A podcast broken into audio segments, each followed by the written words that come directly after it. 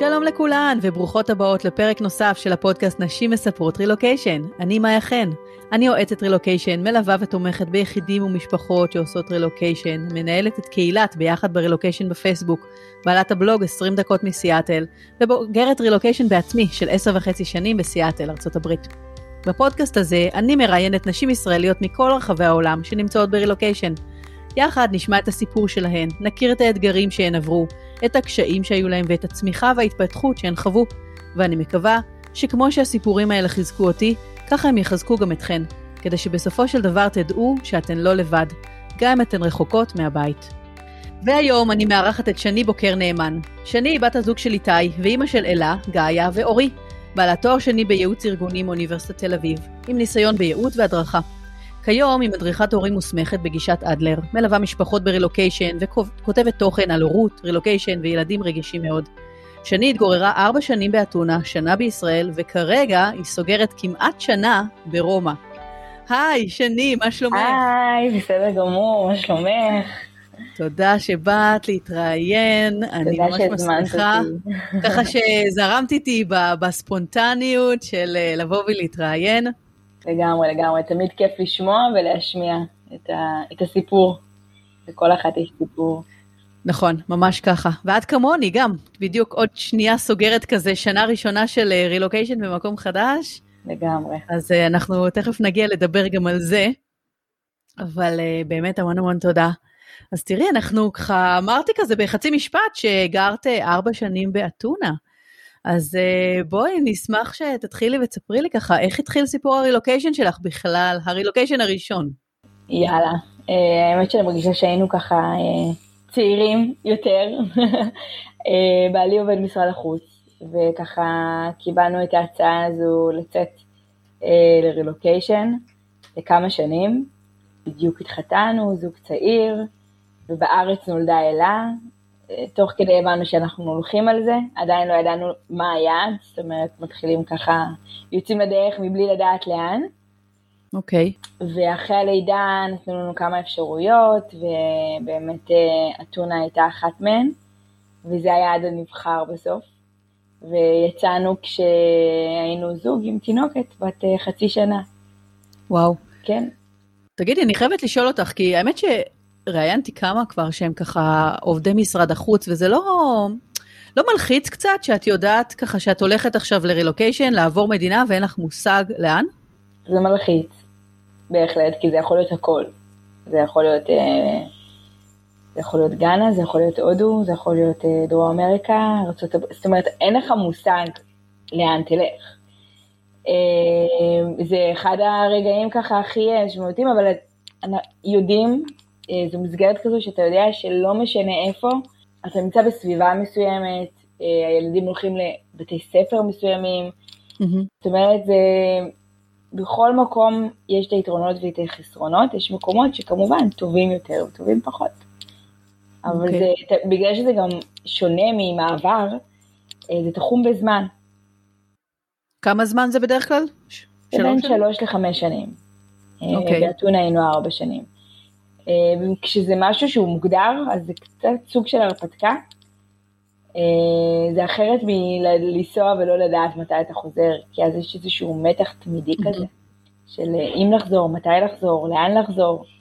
וכל נכון. הדברים קצת יותר ברורים, אז uh, המסגרת הזאת uh, היא יותר נעימה לעשות את ה... אז אם את שואלת על המעברים האלה ועל חוסר הידיעה, אז יש בזה ככה משהו יותר uh, ממוסגר, אני אקרא לזה.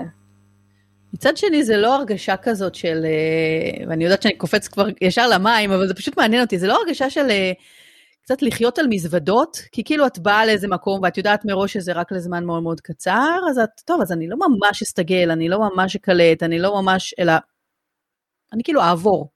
יש משהו בחיים, שבאיזשהו מקום, בעיקר החיים עם ילדים, שלא מאפשרים לנו רק לעבור במקום. זאת אומרת, once הגענו עם ילדים ויש אה, בתי ספר ויש גנים ויש חברים ויש סביבה, אז זה גורם לך להיות, כאילו להיות בשגרה, כאילו פחות mm-hmm. להרגיש שאתה אתה מתמקם בבית, אתה שם את הבגדים אה, בארונות, אתה פורק מזוודות, אתה פורק ארגזים, אתה בבית פשוט ממוקם במקום אחר. זה, נכון שזה כל פעם אתגר מחדש, אבל, אה, אבל כן אה, מתאקלמים, מתאקלמים ויוצרים okay. אוקיי. סביבה, זה כזה חזק מאיתנו באיזשהו מקום. היצירה של הסביבה הזאת, גם עבורנו וגם עבור הילדים. Okay. אוקיי. בארץ ההתאקלמות הייתה הרבה יותר פשוטה. כשחזרתם לישראל, את אומרת. כן.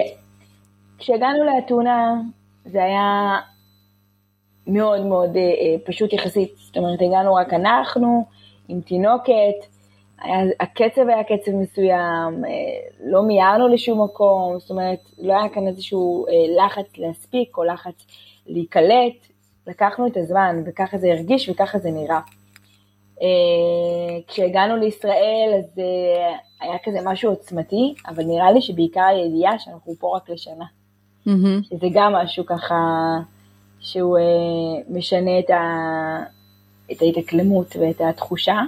ממש. אבל מבחינת הילדות, החיים שלהם בארץ היו חיים מלאים וגדושים, אה, עם חברים, והגנים היו עבורם מאוד משמעותיים, זאת אומרת, הם נורא נורא נקשרו ונקלטו וחוו. הייתה שנה מאוד מאוד חזקה, והפעם ברומא היה לדעתי הכי קשה. זאת אומרת, אם את שואלת אותי ככה על המעברים, על שינוי, ודווקא עם כל הידיעה ועם כל ההכנה, ואם היה לי ברור למה לצפות, ושום דבר לא הפתיע. Mm-hmm. אבל יש משהו בסטטוס השונה, שזה אה, שלושה ילדים, כן. כל אחד עם צורך אחר לחלוטין. אה, מה הגילאים שלהם עכשיו, כשעברתם לרומא? שנה, כאילו זה היה חצי שנה, שלוש וחצי, חמש וחצי. אוקיי. שהגענו, עכשיו זה שש, ארבע ושנה. כן. שהם עדיין ילדים די צעירים, זאת אומרת, ברור, עדיין כאלה ש... ברור, לגמרי, ממש, לקח להם הרבה, לא... פחות דעות של אה, אימא ואבא, האם אנחנו מוכנים לעבור... אה, כן, כן, לא, זה לא שם. למדינה החדשה. כן. אתם דרך אגב עכשיו בתכנון של עוד כמה שנים ברומא, ואחר כך שוב ככה לעבור למקום אחר? זה מוקלט, נכון? כן, אז אסור להגיד את זה. לא, אני אומרת, אני אוקיי. לא, מבחינתי סיימתי. לא, שלא יקשיבו לארכיון אחר כך. את יכולה להגיד שבעיקרון כן. אין לי, אין שום סיבה שאני ארצה לעשות את זה שוב, זה חוויה משוגעת, מטורף וזה, אבל פעמיים זה נראה לי מספיק, אם אנחנו מדברים ככה על להתקבע ותחושת שייכות, ולהרגיש בית, ולהרגיש כאילו את הסביבה שלך, ולא להרגיש תמיד באיזשהו מקום קצת זרות, לא משנה איפה אתה נמצא, אתה מרגיש קצת זר, אתה לא, כן. זה לא שלך. זה לא, לא השפה שלך, וזה לא התרבות שלך, וזה לא הסביבה שלך, והכל גם שאלה של איפה אתה רוצה לגדל את הילדים שלך, ואיך. אמ, אז מהבחינה הזו, אה, אנחנו רוצים לחזור לארץ, להשתקע, אה, לייצר לנו סביבה שאנחנו מרגישים שם אה, שזה שלנו, באמת. מעבר לעניין ההרפתקתי, כאילו, כן. בדבר הזה. זאת אומרת, זה נחמד, זה טוב, אבל uh, גם היינו רוצים את היציבות. אוקיי. Okay. וואי, יש לי פשוט כל כך הרבה שאלות כאלה על יוון ועל, שוט, ועל שוט. רומא. ו... נורא כיף לי להיות בעמדת העונה על שאלות ולא השואלת.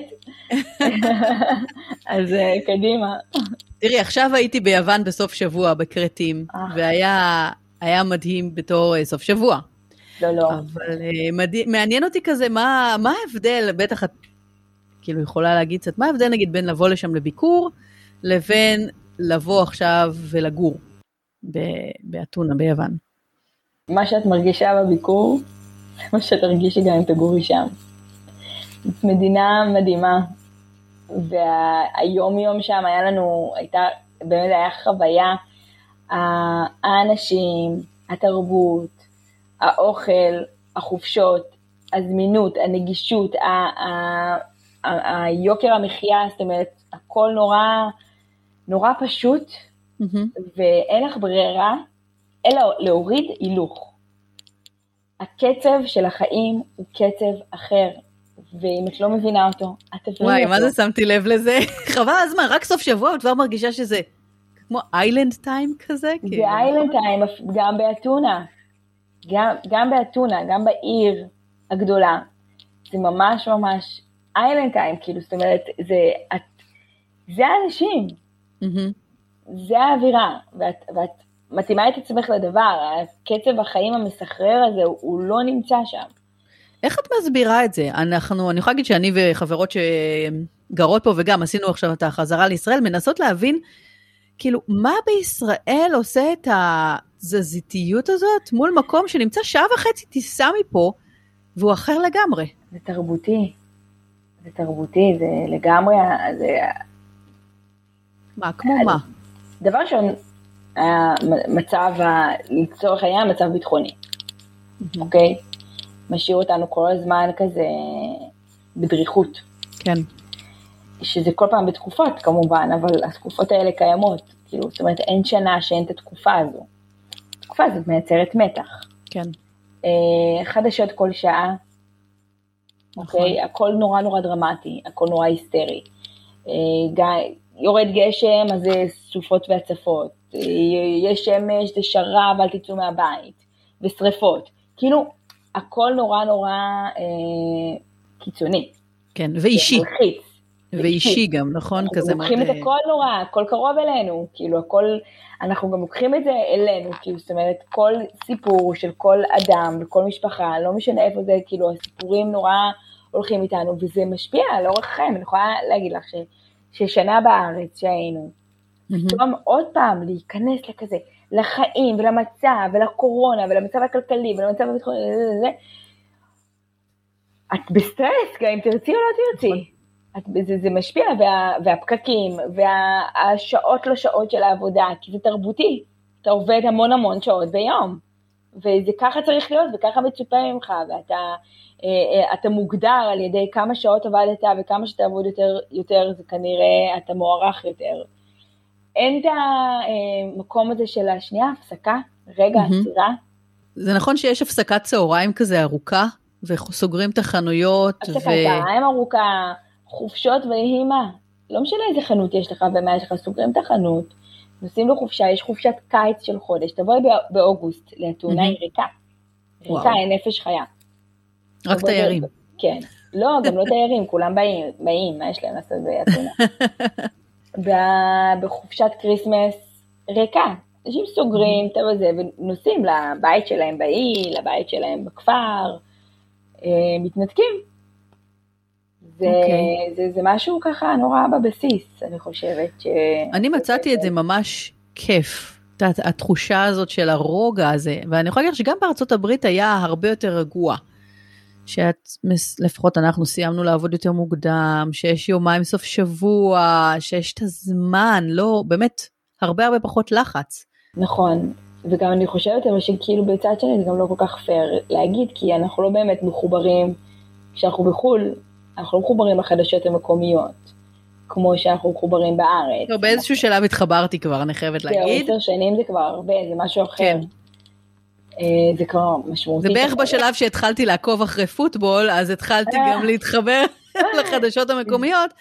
וכן, אבל תמיד היה ynet, אין ספק שתמיד היה נכון, שם ynet באפליקציות. את לא נכנסת לחדשות וגלגלצ ושומעת, ואנשים מדברים, נכון. ואת הולכת למשפחה, ואת הולכת למספרה ומדברים. בדיוק, ואת שומעת את זה כל הזמן ברדיו, ובכל מקום. בדיוק, זה משהו שכזה זה לידך, אם קורה משהו באמת דרמטי, את תקשיבי, את תראי, אבל זה לא עכשיו, את לא... אה, מחוברת, אה, פעם ראשונה שבאמת התחברתי לחדשות המקומיות, mm-hmm. היה בקורונה.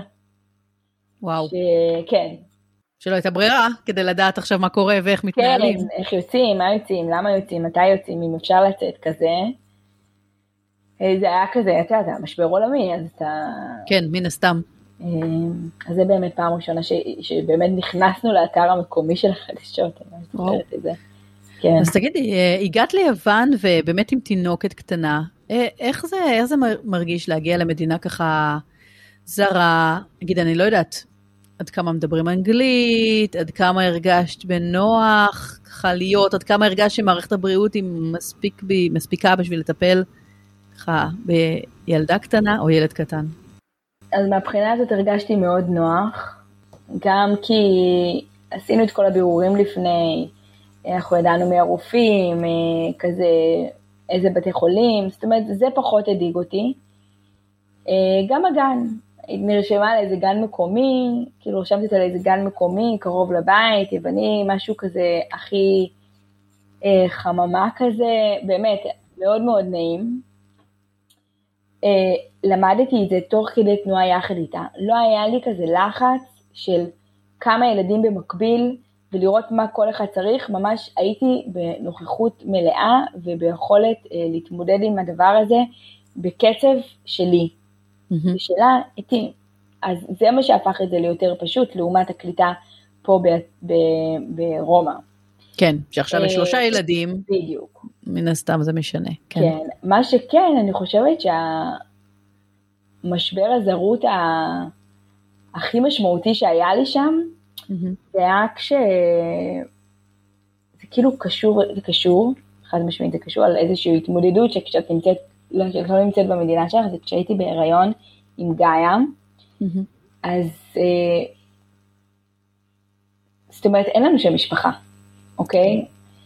וחברים כמה שלא יהיו, חברים טובים יותר, חברים טובים פחות, בסופו של דבר כשאתה נמצא בחו"ל ברילוקיישן אז כל משפחה היא, היא יותר לעצמה, עם כמה שאתה רוצה לעזור, גם לך אין יותר מדי יכולת לעזור, זאת אומרת, גם אתה כל כך, כל אחד כל כך בבית שלו ועושה לעצמו, כי בהסתרדות, כן. סוג של נכון. הישרדות. תלויים בבייביסיטרים וכאלה, זאת אומרת, אין לך, אה, זה לוקח זמן שאתה מייצר לך חברויות באמת מאוד מאוד משמעותיות, כמו משפחה. נכון. והיה לי כזה כל הזמן חשש ממש ממש גדול של מתי אני ילד, mm-hmm. ומה אני אעשה עם הקטנה בזמן שאני ילד, מתי זה יהיה. זאת אומרת, אם עכשיו אנחנו צריכים להיות בבית חולים יומיים, שלושה, אם משהו מסתבך בלידה, יש לי כאן ילדה קטנה שהייתה מחוברת אליי לווריד מעצם היותנו בחו"ל, ואני הדבר היחיד כן. הבטוח והחזק והיציב שיש לה, ומעצם היותה ילדה רגישה מאוד, זאת אומרת, כל מיני דברים שגרמו לה, אה, אה, לחיבור הזה בינינו להיות אה, מאוד מאוד חזק, שגרם לי מאוד לחשוש לגבי מה יהיה כשאני אצטרך ללדת. וזה... מוכר. כן, וזה פשוט לא עזב אותי ברמה של ממש, אני זוכרת בלילות הייתי כאילו מוטרדת מזה, מאוד. Mm-hmm. ומצד שני את לא יכולה באמת לתכנן את זה שבדיוק כשתלדי יבואו משפחה מהארץ. נכון. את לא יכולה נכון. להיות מתוכננת, את באמת באמת לא יודעת. זה, את נשארת באיזשהו מקום בחוסר ודאות כזה לגבי מה יהיה עוד חודש, לגבי איפה זה יהיה, ומה נעשה, ועם מי נכון. תהיה, וכל האופציות, גם אם את רוצה נורא נורא להסביר לה מה האפשרות שלה, ומה יהיה כשהיא בת שנתיים. אוקיי, את, יכולה, את לא יכולה להגיד לה, אם אמא תהיה ככה ימים, וזה טיפו, ואם אמא וזה, זה תהיה שם. נכון, אני לא מבינה, זה לא... כן, זה מורכב, וזה גרם כן. לי להיות נורא נורא בלחץ. אמ, ואני זוכרת שכבר נכנסתי לחודש תשיעי, והיו לי המון המון צירים, וצירים נורא נורא חזקים, אבל משהו לא התקדם, במשך שבועיים. עד שבאיזשהו שלב הרופא אמר לי, תקשיבי, זה, זה משהו כאילו כבר מרגיש לי לא, לא טוב, ואמרתי, תראי, אם בימים הקרובים את לא תלדי, אז אנחנו נצטרך לעשות זירוז. זוכרת שיצאתי, אה, התקשרתי לאמא שלי, אמרתי לה, תקשיבי. עכשיו את לא- עולה על מטוס. אני לא יולדת, אני צריכה ללדת, אה, פשוט, פשוט אה, תבואי, פשוט תבואי היום, כזה. כן. זה היה בבוקר, קנתה מיד כרטיס, היא נחתה, תקשיבי, בעלי הלך לקחת אותה מהשדה, היא נחתה ב-11, כתבה לי הודעה, אה, אני, ב, אני בשער אחת, מחכה לכם. ב-11 ועשרה ירדו לי המים בבית. וואו. כן, תוך, שעת, תוך שעתיים ילדתי. נסענו מהר לבית חולים. וואו, איזה מדהים השילוב הזה של הנפש והגוף, אה? זה פשוט... לא האמנתי. הרופא אמר לי, מה, מה קורה פה? מה, איך זה קרה? הוא כאילו לא הבין, כאילו אני, מי... כן. או הייתי אצלו באותו יום בבוקר, לא הייתה התקדמות, לא פתיחה, לא שום דבר. כן. אז זהו, אז זה ככה איזושהי חוויה שנורא זכורה לי כמשהו ש... שהבנתי שכאילו, זה, זה, זאת אומרת, הסטרס הזה שאת לא, לא חווה אותו כשאת כן. בארץ בצורה הזו. נכון. אז תחשבי כשאת אה, חיה ב-20 שעות טיסה ולא שעה וחצי טיסה, זה קצת יותר מסובך. מטורף, בטח. כן. אז אה, גם אני, ככה אימא שלי הגיעה ללידה, אבל uh, אצלי כולם, כל הילדים יצאו מאוחר יותר, אז זה כזה היה יותר רגע, שיהיה מספיק זמן, זה היה בן והיינו צריכים לעשות ברית, שיהיה מספיק זמן כזה לעשות גם את הברית ושהיא תחווה, ואת יודעת, עד הטיסה שהיא צריכה לחזור. אולי אז תמיד, תמיד היא הייתה איתך שם לפני? כן, אבל uh, חברה שלי גם, אימא שלה, אני חושבת, כמוך, כאילו, היא הגיעה, לסד... היא הייתה בבית חולים, ואימא שלה בדיוק נחתה, ומאז שדה תעופה ישר הלכה ככה ל... מטורף. חדר לידה. זה, כן, החיבור הזה של הגוף והנפש, וזה באמת ממש ממש קשה. אני, אני, אני גם זוכרת את הדאגות האלה, של אה, מי יהיה עם הילדים הגדולים, ומי ייקח, ומה יקרה, ואת יודעת מה, זה לא רק ללידה. כאילו, ללידה זה הכי אה, ציון דרך, יש משהו בלידה שאת לא יודעת מתי זה יקרה, ובגלל זה נכון. זה משאיר את זה בהמון המון מתח. זה לגבי הרבה מאוד דברים אחרים, כן, את צודקת. נכון, זה היה לי, היו לי מחשבות כאלה על באיזשהו שלב, אבל אה, נראה לי זה היה אחרי שלאבא שלי היה התקף לב, ואז אחרי זה, את יודעת, התחיל לי גם, מה יהיה אם פתאום קורה לי משהו, מה עכשיו עושים? זאת אומרת, אני נוסעת לבית חולים לבד, אני לוקחת את הילדים, אני, וואו, מה כן. קורה? את יודעת, ולא היו לי גם מסביבי, היו לי חברות, והם לא גרו במרחק של אה, ללכת לבית ליד אה, לדפוק על הדלת. זה עדיין נסיעה של אה, כמה דקות. זה נורא נורא מלחיץ, החלק הזה. באמת, היום שאני גרה בישראל, אז אני חושבת שזה הרבה יותר קל. אני יכולה ללכת לשכנה ליד ולדפוק לה על הדלת. לגמרי, בטח. לא משנה כמה אנחנו קרובות או לא, זה, זה יכול, זה יקרה. ומה, הייתי הולכת ודופקת לשכן בין ה-95 שלי על הדלת, כאילו, יכול להיות שהייתי עושה את זה, אבל...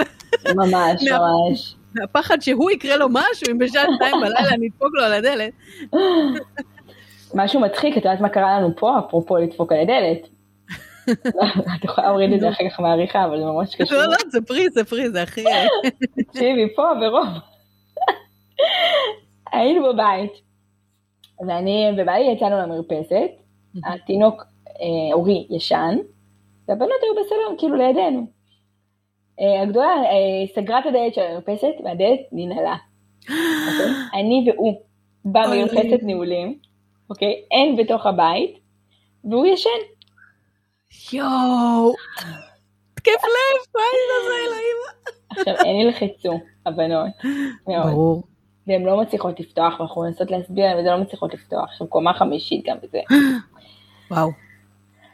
אז אני מסבירה להם לפתוח את הדלת ולדפוק אצל השכנים. כי מישהו mm-hmm. מבוגר פשוט בא ופותח. כן. והיום אני חושבת שאם היו צריכות לעשות את זה, הם היו עומדות בזה יותר, למרות שהם עשו את זה בסוף, אבל כאילו הם, הם נורא נלחצו מהסיטואציה, אז הם בחרו גם, אבל הם הלכו, דפקו אצל השכנים, ממש. תקשיבי, אני הכי הייתי גאה בהן בעולם, הם הלכו, דפקו אצל השכנים, ואז איך שהם פתחו, הם רצו חזרה הביתה, והם השאירו פתוח. אז, אז הם לא באו, הם כנראה חשבו שזה איזשהו משחק. כן. ואז עוד פעם הם הלכו והם בוכות תוך כדי, והם עוד פעם בוכות, דופקות בדלת, ועוד פעם עומדות, נעמדות מולם. אם כזה דבר היה קורה בארץ, מה היה קורה? ניידות, מיד. נכון, ברור. מקפיצים הליקופטרים באוויר, אבל הם לא באו. הם פשוט לא באו, הם גרים... הם לא יצאו החוצה לראות אפילו מה קורה עם לא, הילדות? הם לא באו, הם לא באו. אנחנו זה. בסוף התקשרנו למישהו שמכיר מישהו שגר ליד, לא משנה. אבל בסוף הלכתי עם הבנות, ודפקתי להם בדלת. והם עם, עם איטלקית כזה, זה, הם בקושי יודעים אנגלית, הם גם לא כן. יודעים אנגלית. אז הבנות דיברו, אבל הם לא, לא כל כך הצליחו. כן. אמ, והסברתי להם ש... שידעו לאבא, שאם מתישהו אי פעם הבנות שלי ידפקו להן בדלת, אז, אז זה לא סתם. יש סיבה. כן, כן. יש סיבה, אז אולי רק אה, זה, והם ממש הצטערו, ולא היה להם נעים, אבל כאילו, רציתי כזה גם להגיד להם שזה לא היה משחק, שלא יחשבו mm-hmm. כזה, וגם כדי לתת לבנות ביטחון, כן. שאם משהו קורה פעם הבאה, הן יכולות לדפוק שם בדלת, אז ממש דיברנו איתם, וכזה חצי אנגלית, חצי אה, איטלקית כזה, אבל, כן. אה, אבל כן, הנה. זה... ממש, החלק הזה הוא החלק באמת הכי מפחיד כשאתה ברילוקיישן. מה כן. יקרה אם קורה משהו שאתה צריך עכשיו עזרה ותמיכה? זה מה שהלכו, דפקו, הכל. ולא היה לנו את העזרה הזו, כן. ולא. כן, כן. וואו. יואו, אני מקווה שלא אה, טראומה פה ל... לא, לא, הם דווקא ראו את זה כאיזושהי חוויה מעצימה כזה, שהם הלכו ודפקו בדלת, והלכו אחר כך הביאו כזה שוקולדים לבחור שבא ולפתוח ולעזור לנו, זאת אומרת. עשינו את זה כזה... מזל שהיה לך טלפון עלייך, תחשבי שאם גם זה לא היה. אה, לא היה, כאילו, במקרה היה, אנחנו יצאנו ממש שתי דקות, עמדנו במרפסת, באנו להיכנס חוזר. וואו. כן, וואי, מזל שהיה טלפון. אני חושבת שזה אחד מהדברים שכשאת מתחילה רילוקיישן, באמת, כדאי גם לחשוב על זה, שיהיה איזשהו מישהו, איש קשר, שאת יכולה ככה להיות איתו מן, נכון. כאילו האיש חירום שלך, גם אם זה עדיין לא חבר טוב, או נכון. זה לא משנה. ברור. ברור, סופר קריטי, ואת יודעת מה? גם חשוב שנייה, אה, בכל הצחוק בצד, כן כאילו אה, לדעת להכיר שכן או שניים. נכון. זה חשוב, נכון. זה חשוב. האמת שבאתונה מאוד היה לנו את זה, היינו ממש חברים של השכנים, וכריסמס וחגים, וימי חנוכה מדליקים אצלנו נר. היה כאילו אווירה, אבל זה לקח כאילו זמן אחרי כזה זה, אבל מה, מה זה חשוב, באמת, אה, עם שפה, בלי שפה, לייצר איזשהו, איזושהי היכרות אה, בשביל הרגעים האלה, אנחנו לא יכולים לדעת, כאילו, נכון. מה אי אפשר לדעת. נכון. ואת יודעת, זה לא תמיד יחזור מהצד השני, כי שוב, נגיד השכן שלי, שבאמת היה מאוד מבוגר, אנחנו מלא פעמים אמרנו לו, תבוא, ואם אתה צריך, ובאמת כל דבר, כי באיזשהו שלב גם באמת אשתו נפטרה, ועדיין הוא לא, היה לו מאוד קשה לבוא, אבל לא משנה, הוא ידע שאנחנו שם. ו- ו- ואותו דבר גם כמובן הוא אמר לנו, אז... Uh, וכיוונו את הילדים, דרך אגב, שאם יש נגיד משהו, אמרנו להם, לכו, תדפקו על הדלתות, לא משנה. כן. גם אם אתם לא מכירים, גם זה תלכו, אבל באמת כשיש גם קושי של שפה, וילד נכון. מאוד מאוד צעיר... מאוד. מה זה, גם בעברית אני חושבת שזה היה להם קשה לעשות, ללכת פשוט לדפוק אצל אנשים שהם לא מכירים, אז תוסיפי על זה גם את נכון. השפה. זה היה ממש בהתחלה כשהגענו, זה היה איזה חודשיים אחרי. היום הן יותר אה, אמיצות. ממש. למדו, למדו בדרך, אה? לגמרי, ממש. טוב, תראי, ככה עוברות בין אה, יוון לרומא לישראל, שזה, האמת מאוד מאוד מעניין אותי, כי, כי באמת כשעושים שינוי אחד, את עושה רילוקיישן אחד, את אומרת ככה, טוב, רילוקיישן אחד, נראה איך יהיה, אני יודעת שאתגרים. ואז החזרה לישראל היא גם רילוקיישן. עכשיו, אני עשיתי את זה, ומעניין אותי ככה לשמוע ממך, האם, איך, איך זה היה לכם? זאת אומרת, האם חוויתם את, הרגשתם שזה באמת רילוקיישן? חוויתם את זה כאתגר מאוד גדול, או זה היה... זה לא היה חזרה הביתה. זה לא היה חזרה הביתה, כי זה לא היה הבית שלנו, גם חזרנו למקום אחר, יצאנו ממקום אחד וחזרנו למקום אחר. אחד. Okay. אוקיי. שתיים, זה לא היה חזרה הביתה, כי יצאנו זוג וחזרנו משפחה. Mm. זה, אתה לא באותו סטטוס, זה לא אותם צרכים, לא ידעתי מה זה גן שעשועים בארץ, לצורך העניין. זאת אומרת, okay. כן. לא, לא הכרתי, לא יודעת מה זה גנים בארץ, אני לא יודעת מה זה בתי ספר בארץ, לא יודעת. Mm-hmm. אז זה לא היה חזרה הביתה, זה לא, לא נכון. חוויתי שום דבר שקשור במשפחה אה, לדבר. אז, וחזרנו גם לאזור אחר לגמרי, לא בשביל, כאילו גם אני וגם אה, בעלי לא באנו מהאזור הזה אה, לפני, ועברנו אה, אה, לשם, כי שם נגור כשנחזור. אוקיי. Okay. בקיבוץ עין שמר. אז okay. אוקיי. היה לי חשוב, כי אני ידעתי שנחזור לשם, אז היה לי חשוב שבשנה הזו בארץ נהיה שם. כדי שהבנות יכירו, יחוו, ידעו לה, יש מה, מה שהיה לי מאוד מאוד חסר באתונה, mm-hmm. לפני החזרה, הסטרס שהייתי, זה לא לדעת לאן אנחנו חוזרים. נכון. וואו, אני זוכרת שבמשך שנתיים עד שהתאפסנו והבנו מה אנחנו רוצים, כל היום רק התעסקנו במה בא לנו, איפה בא לנו להיות, איפה בא לנו לחיות, איך אנחנו מוצאים מקום שאנחנו לא שוב נשאבים לקצב החיים המטורף הזה, שאנחנו מצליחים מצליחים בדרך כזו או אחרת, אוקיי? לייצר אה, סביבת חיים יותר נעימה למשפחה. היה לנו חשוב. ואז כן. חושבים וזה ועשינו, והגענו לאזור הזה. אז מבחינתנו השנה הזאת הייתה, אה, לא, לא היה לנו קשה. אה, הגענו אה, לסביבה נורא, לקהילה נורא מחבקת, שכאילו mm-hmm. בלי להכיר אותנו חיכו לנו. איזה כיף. אה, כן, זה היה נורא נורא נעים, והבנות אה, היו שם בגנים.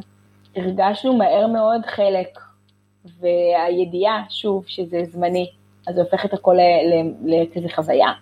נכון, טיול, טיול ארוך. כן, זה כמו, את יודעת מה? זה כמו להיות תיירים בארץ.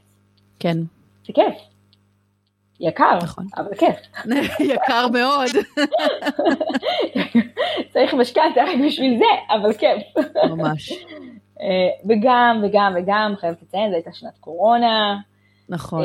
זאת אומרת, הקצב של החיים, אם רצית או לא רצית, נעצר, אז לא היינו בטרפת. אז היה לך יחסית דומה ליוון בקצב כן, הזה של, מאוד, מאוד, של החיים. מאוד, מאוד. אגב, אנחנו עוד שבועיים נוסעים לעשות ככה טיול שורשים ביוון, באתונה. וואו. וואי, איך אנחנו מתרגשים, חבל על הזמן. זה ממש לחזור הביתה, תקשיבי, כן. אני חושבת שאם היום אני נוסעת באמת לסיאטל, זה כזה, כל מקום, זה הזיכרונות, זה ה...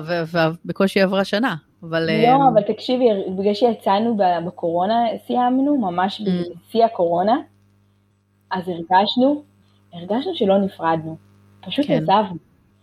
ואני אומרת לך, לי ולבעלי, כאילו, שיש איזשהו מקום כזה, ש, שלא סגר, והתחלנו כבר משהו אחר.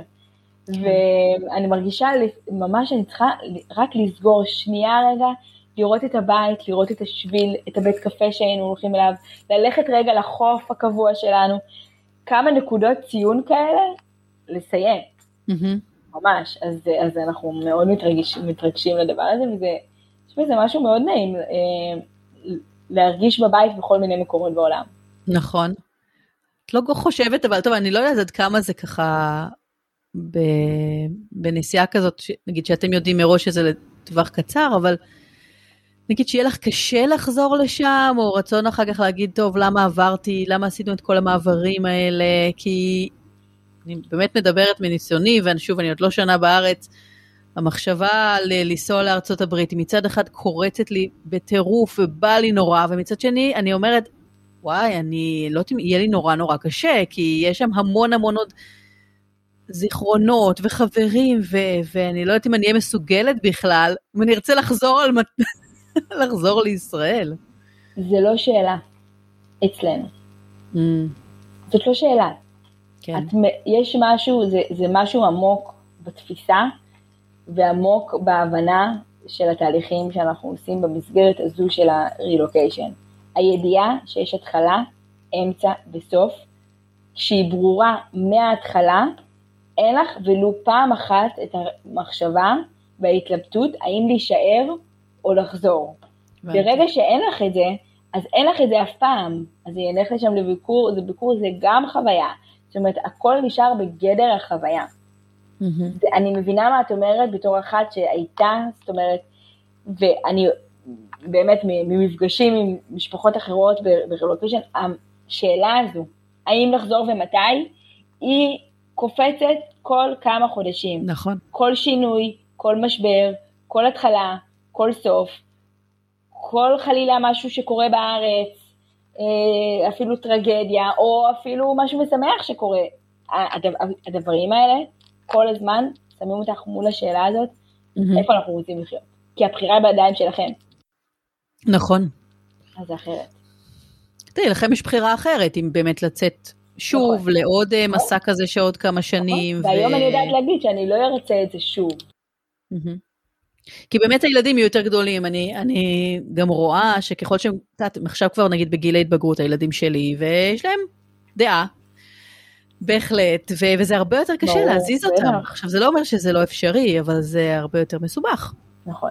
נכון, וגם המשמעויות, אה, המשמעויות הן אחרות. נכון. להעביר ילדים, אה, זה... תראי, יש uh, הרבה, uh, זה, למי שלא בעולם הזה, זה נראה משהו קוסם ונוצץ, אוקיי? למי ששם... בעולם הרילוקיישן, את מתכוונת. כן. כן. למי שנמצא שם, הוא מבין שיש לזה גם השלכות, אוקיי? ככל שהילדים יותר גדולים, ההשלכות יותר גדולות. על המקום שלך, על יכולת ההיקשרות, על תחושת השייכות, מדברים שהם משמעותיים לחיים, ביחד עם דברים טובים אחרים של הפתיחות, ולראות אה, דברים ככה, מ...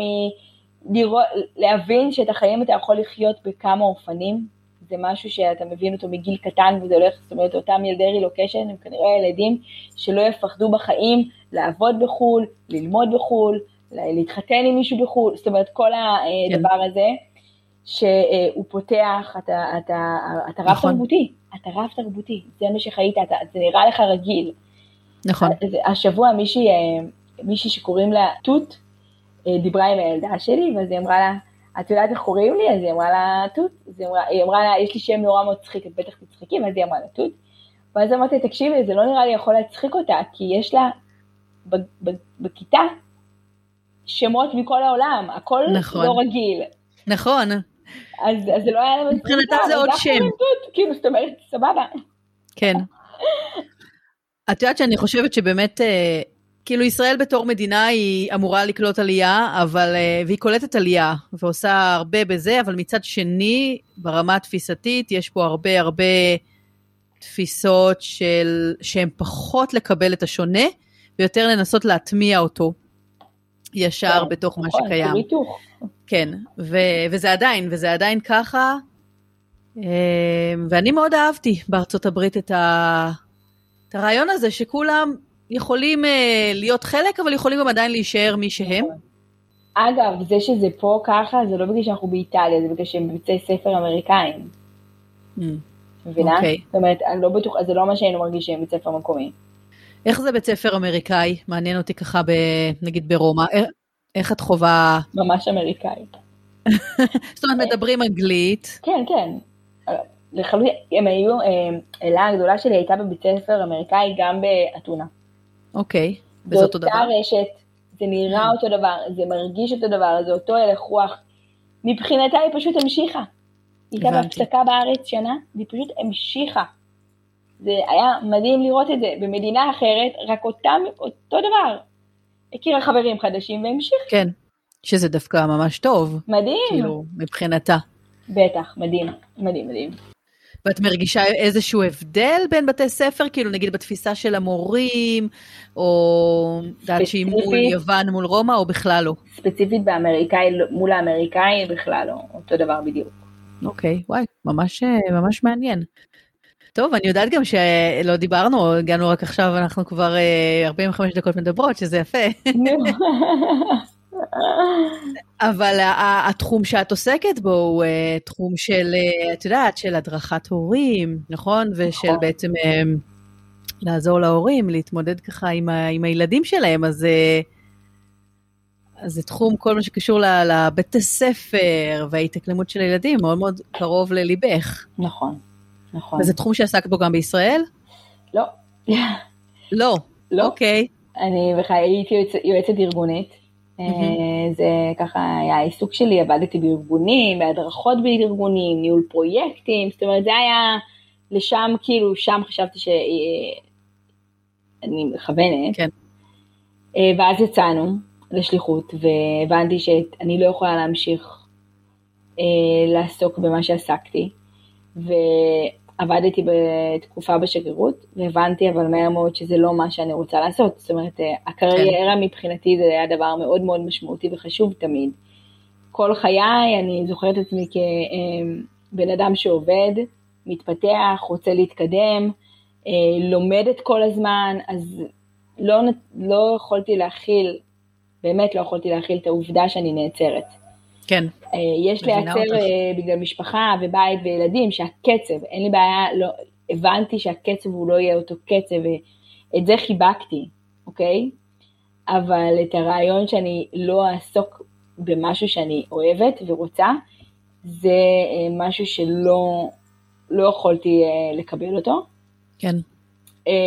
ואלה הגדולה שלי, היא כמו שאמרתי, ילדה סופר סופר רגישה,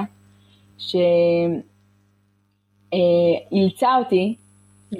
ללמוד את הדבר, ללמוד את ההורות, את העולם הזה של ההורות של הילדים ככה, רק ברמה של ההתמודדות שלי איתה ביום יום.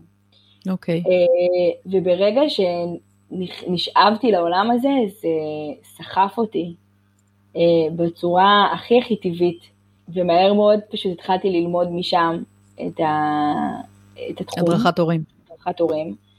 אה, וממש תוך כדי החיים והמסגרת אה, שם, זאת אומרת, סיימתי את הלימודים והתחלתי בעצם אה, לעבוד בזה, וזהו, ו- ומאז איזה היסטוריה מבחינתי. זה שינוי מאוד מאוד גדול ומשמעותי שעשיתי, שאני כן. שמחה שעשיתי, שידעתי שאני אוכל לקחת את, איתי לכל מקום, לא משנה איפה נהיה.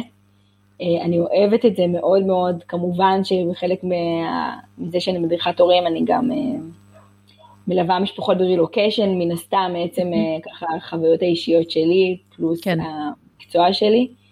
זהו, אני כאילו, זה לא, אחד הדברים המאוד מאוד לא ברורים מאליו, זה להיות בת זוג של מישהו שעובד בחו"ל, ולהתפתח, ולא נכון. לעצור לגמרי. זה כל כך לא ברור מאליו. כי זה דורש לא... מלא אנרגיה. בטח. את גם כן. על הבית, את על הבית, נכון. תרצי או לא תרצי, את מנהלת את הבית, אוקיי? נכון. וגם את רוצה להתפתח.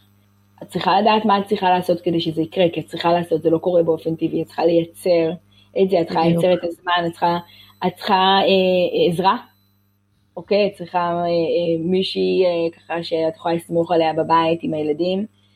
אני חושבת שזה החלק הכי קשה, לתת לעצמנו את הלגיטימציה לעשות את זה.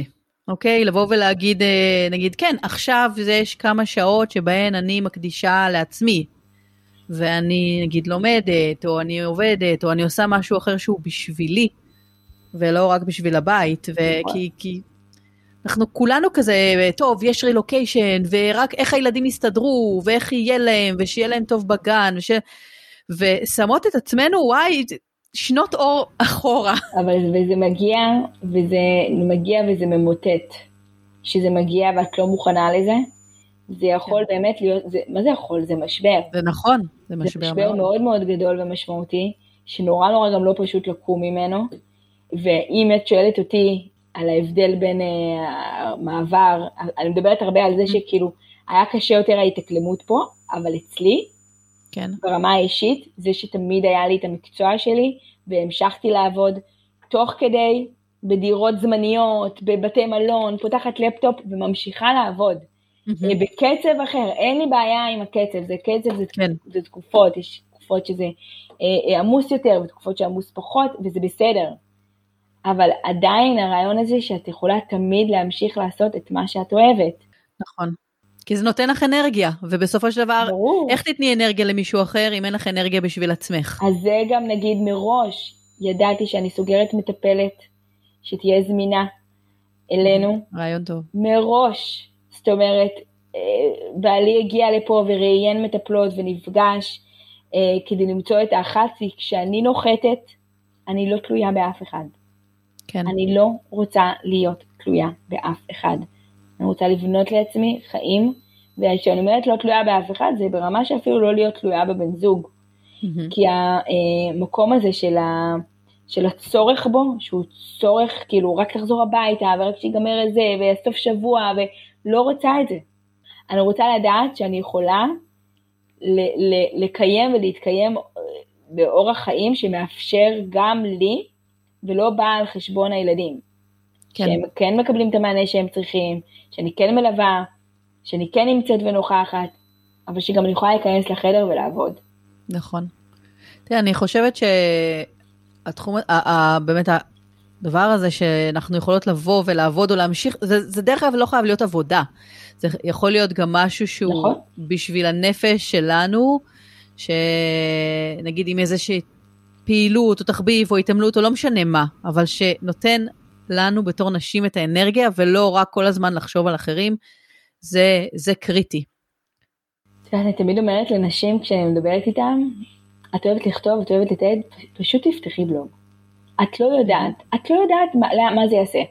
דבר ראשון תכתבי, תכתבי את החוויות שלך, זה יכול להיות בסוף למגירה, אוקיי? שבסוף זה נשמע אצלך, אבל דבר ראשון, שנייה רגע תתעדי את מה שאת עוברת. נכון. תוך כדי, אחר, לכי תדעי לאן דברים יכולים להתפתח, באמת, אי אפשר לדעת. זוכרת שפתחתי דף אינסטגרם, סתם תיעדתי כל מיני, עוד לפני שהייתי אה, אה, מדריכת הורים, תיעדתי כל מיני משחקים ופעילויות שאני עושה בבית עם הילדות, הכי כאילו, באמת, כן. כשזה היה בוסר.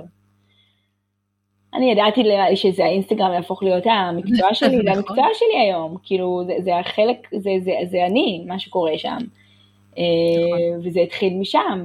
זה גם חלק ב, ברגע שאת לוקחת את כל המחשבות והדברים האלה שנמצאים לך בתוך הראש ולא עוזבים ושמה אותם על דף, זה כבר עוזר, כי את. מורידה ממך. נכון. לדף, אז בדיוק, בין אם זה אחר כך לכתוב את זה או לפרסם את זה, זה כבר החלק, השלב הבא, זה כבר השלב הבא. נכון, ממש. אבל אני גם ממליצה, את יודעת, נשים וגברים, לא משנה, מי שעובר ואולי הוא לא המפרנס העיקרי, או לא זה שבגללו עוברים, נכון. שיהיה לו עוד איזה משהו בשבילו. ושוב, כי אני, אני, כשאני עברתי, אז uh, המשהו בשבילי באמת היה הילדים.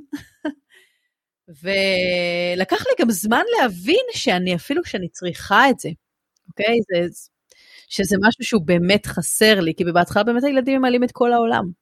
נכון, זה ממלא את כל העולם, ואת באמת עסוקה, ואת באמת באמת מרגישה משמעותית שם. כן. זה המקום שאת הכי מרגישה משמעותית, כי את מרגישה שצריכים אותך, ואיפה אתה מרגיש משמעותי? במקום שאתה מרגיש שצריך אותך. אבל, נכון. זה, זה, אבל ברגע שהם קצת פחות צריכים, אתה מרגיש את זה. אתה מרגיש את זה כן. חזק. ופחדתי להגיע לשם. פחדתי להגיע למקום הזה שהם פחות יצטרכו אותי, ושם אני אגיד, היי, כאילו, מה, מה קורה? זאת אומרת, איך אני, מה אני, איך אני ממשיכה מפה? זה לא משנה שאפשר לעשות תמיד הכל ובכל זמן, ותמיד אפשר לשנות ולהשתנות ולהקים את עצמך ולייצר, אבל ביטחון, לעשות את הדברים, כשאת לא, כמה, מה, מה אמרת עכשיו שאת כמה חודשים לא ראיינת?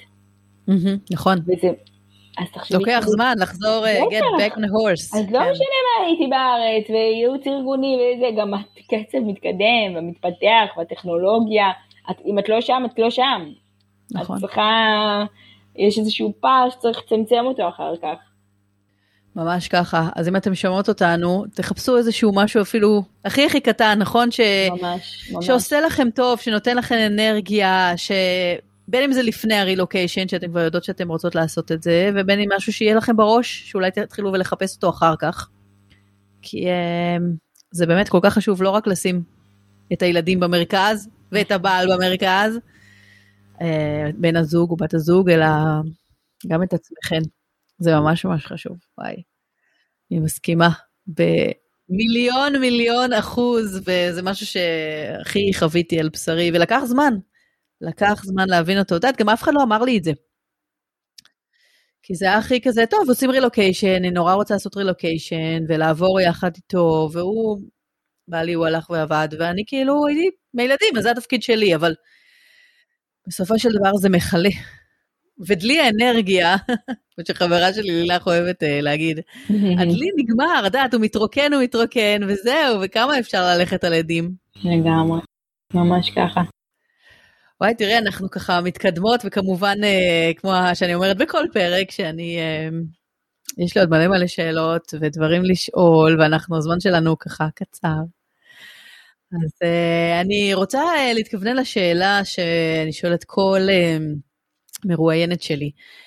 אם עכשיו יש מישהי חדשה שמתחילה רילוקיישן, או חושבת על זה, איזה מסר היית רוצה ככה להגיד לה ולהעביר לה שהיא תדע אה, לקראת הרילוקיישן שלה? אני מדברת על סיטואציה שכבר יודעים שעוברים ולקראת mm-hmm. המעבר. אה, אז באמת יש אה, כמה דברים של... אני אדבר עכשיו קצת על התא המשפחתי יותר, פחות כאילו mm-hmm. נגיד, כי ככה העולם שאני יותר מחוברת אליו ויותר קל לי לדבר עליו. יש משהו שקורה עד המעבר ומשהו שקורה אחרי המעבר, אוקיי? Mm-hmm. Okay? אה, עד המעבר אני חושבת שיש משמעות מאוד מאוד מאוד גדולה לסדר, לארגון ולתחושת היציבות והביטחון שמעניקים לילדים. Mm-hmm. גם אם צריך לשים עלינו מסכה. מעבר זה משבר, זה שינוי מאוד מאוד גדול, שמי שמחזיק את הבית בתקופה הזו זה אך ורק ההורים. נכון. אם ההורים עסוקים ב...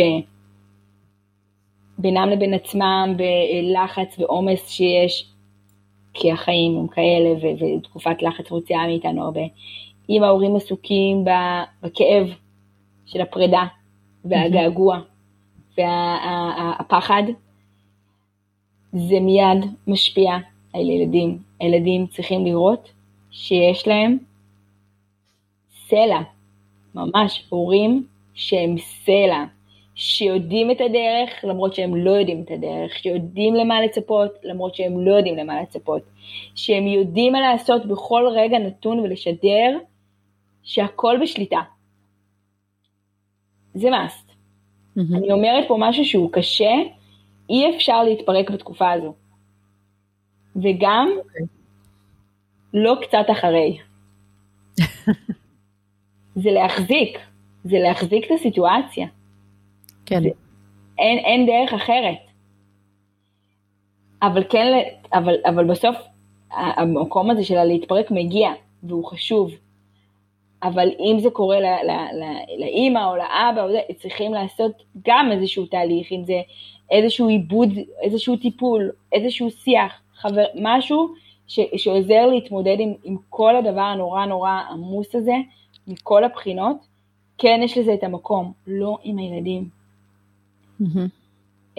זה ככה, אני, לפעמים אני אומרת, אני אומרת את זה וזה נשמע גדול ומפחיד וזה, אבל אני, אני באמת באמת מאמינה שבתקופות של משבר, וזה יכול להיות מעבר, וזה יכול להיות חלילה משהו טרגי, כל תקופה שהיא תקופה אה, אה, משברית, מי שמחזיק זה ההורים. נכון. וזה היה תפקיד חיינו, זה תפקיד חיינו. זה מאוד קשה. נכון. אני רוצה רק אולי לחדד בזה, לפחות מתפיסת עולמי, שזה שאתה מחזיק זה לא אומר לא להביע רגשות. ממש חשוב לי, זה לא בא על חשבון הלהביע ולרגשות, וגם ילדים מתמודדים עם סיטואציות ואנחנו צריכים להגיד להם שזה קשה ושזה פרידה ושזה עצוב ושגם אנחנו מתגעגעים, אבל בסוף אנחנו גם צריכים כאילו להרים חזרה. נכון, את יודעת, לא לבוא ועכשיו מולם להתחיל אה, להגיד כמה הכל רע וכמה לא טוב וכמה קשה ו... ולמה עשינו את ההחלטה הזאת וכל מיני כאלה. כן, וזה לא פשוט, מאוד מאוד לא פשוט. כן, השיתוף בהתלבטות של למה עשינו, ואיזה, זאת אומרת, זה גדול מדי, הם לא יכולים להכיל את זה בכלל. נכון. שוב, אני מדברת על הילדים הקטנים. ילדים כן. גדולים, כן. זה עולם אחר. גם גדולים אחר. לא תמיד, אה, את יודעת, יכולים כן, להכיל. כן, אבל השיח הוא אחר. נכון. נכון. אבל השיח הוא אחר, את מדברת משפט והם מבינים את המשפט. נכון. זה באמת uh, מסר מאוד מאוד חשוב להורים, לילדים צעירים, והרבה מאוד שעושים רילוקיישן הם הורים לילדים צעירים. כן, נכון. כי זה, כי זה הזמן שאתה אומר, טוב, זה עוד בסדר, אני עוד יכול לעבור. אז, uh, אז זה ממש ממש חשוב ומשמעותי. אז תגידי, שני, מישהי עכשיו רוצה אה, להשיג אותך, או לדבר איתך, או לשאול אותך עוד על הדרכת הורים ברילוקיישן, או על יוון, או על רומא, או על כל דבר כזה. מוזמנת תמיד בכיף, אז פייסבוק ואינסטגרם נראה לי ככה הכי טוב. מעולה. אז אני מבטיחה לשים את הכישורים ככה בקישור של הפרק, שאם מישהי רוצה באמת לפנות לשני, ויש פה לשני יש כל כך הרבה ידע, תחשבו, גם במעברים, ו- וגם בהורות, וברילוקיישן, אה, בהדרכת הורים, אז באמת אה, אני ממש ממליצה לכם לפנות אם אתם אה, צריכות. בשמחה, בשמחה. והמון המון תודה שני, היה לי ממש ממש כיף לדבר איתך, וכמו שבאמת, אני בטוחה שיש לנו עוד מלא מה לדבר. ברור. אז... תודה לך שהזמנת אותי. בבקשה. היה לי כיף. בבקשה, המון המון תודה. כיף שלי. ותודה רבה לכן, המאזינות הנפלאות והיקרות, שהקשבתם לעוד פרק של הפודקאסט נשים מספרות רילוקיישן. אני מאיה חן. ועד הפרק הבא אתן יותר ממוזמנות לעקוב אחריי בבלוג שלי, 20 דקות מסיאטל, בדף הפייסבוק שלי, באינסטגרם, או בקהילת הפייסבוק ביחד ברילוקיישן. חוץ מזה, תוכלו למצוא את הפודקאסט בכל אפליקציות הפודקאסטים, כולל ביוטיוב, תחת השם נשים מספרות רילוקיישן. ואני אשמח אם תירשמו כמנויות, כדי לקבל עדכונים על כל פרק חדש ישר למכשיר הטלפון שלכן. והכי חשוב, תדעו שאני פה בשבילכן, ותזכרו שאתן לא לבד ברילוקיישן הזה. אז שיהיה לכם יום נפלא, ונתראה בפרק הבא. Bye. Bye.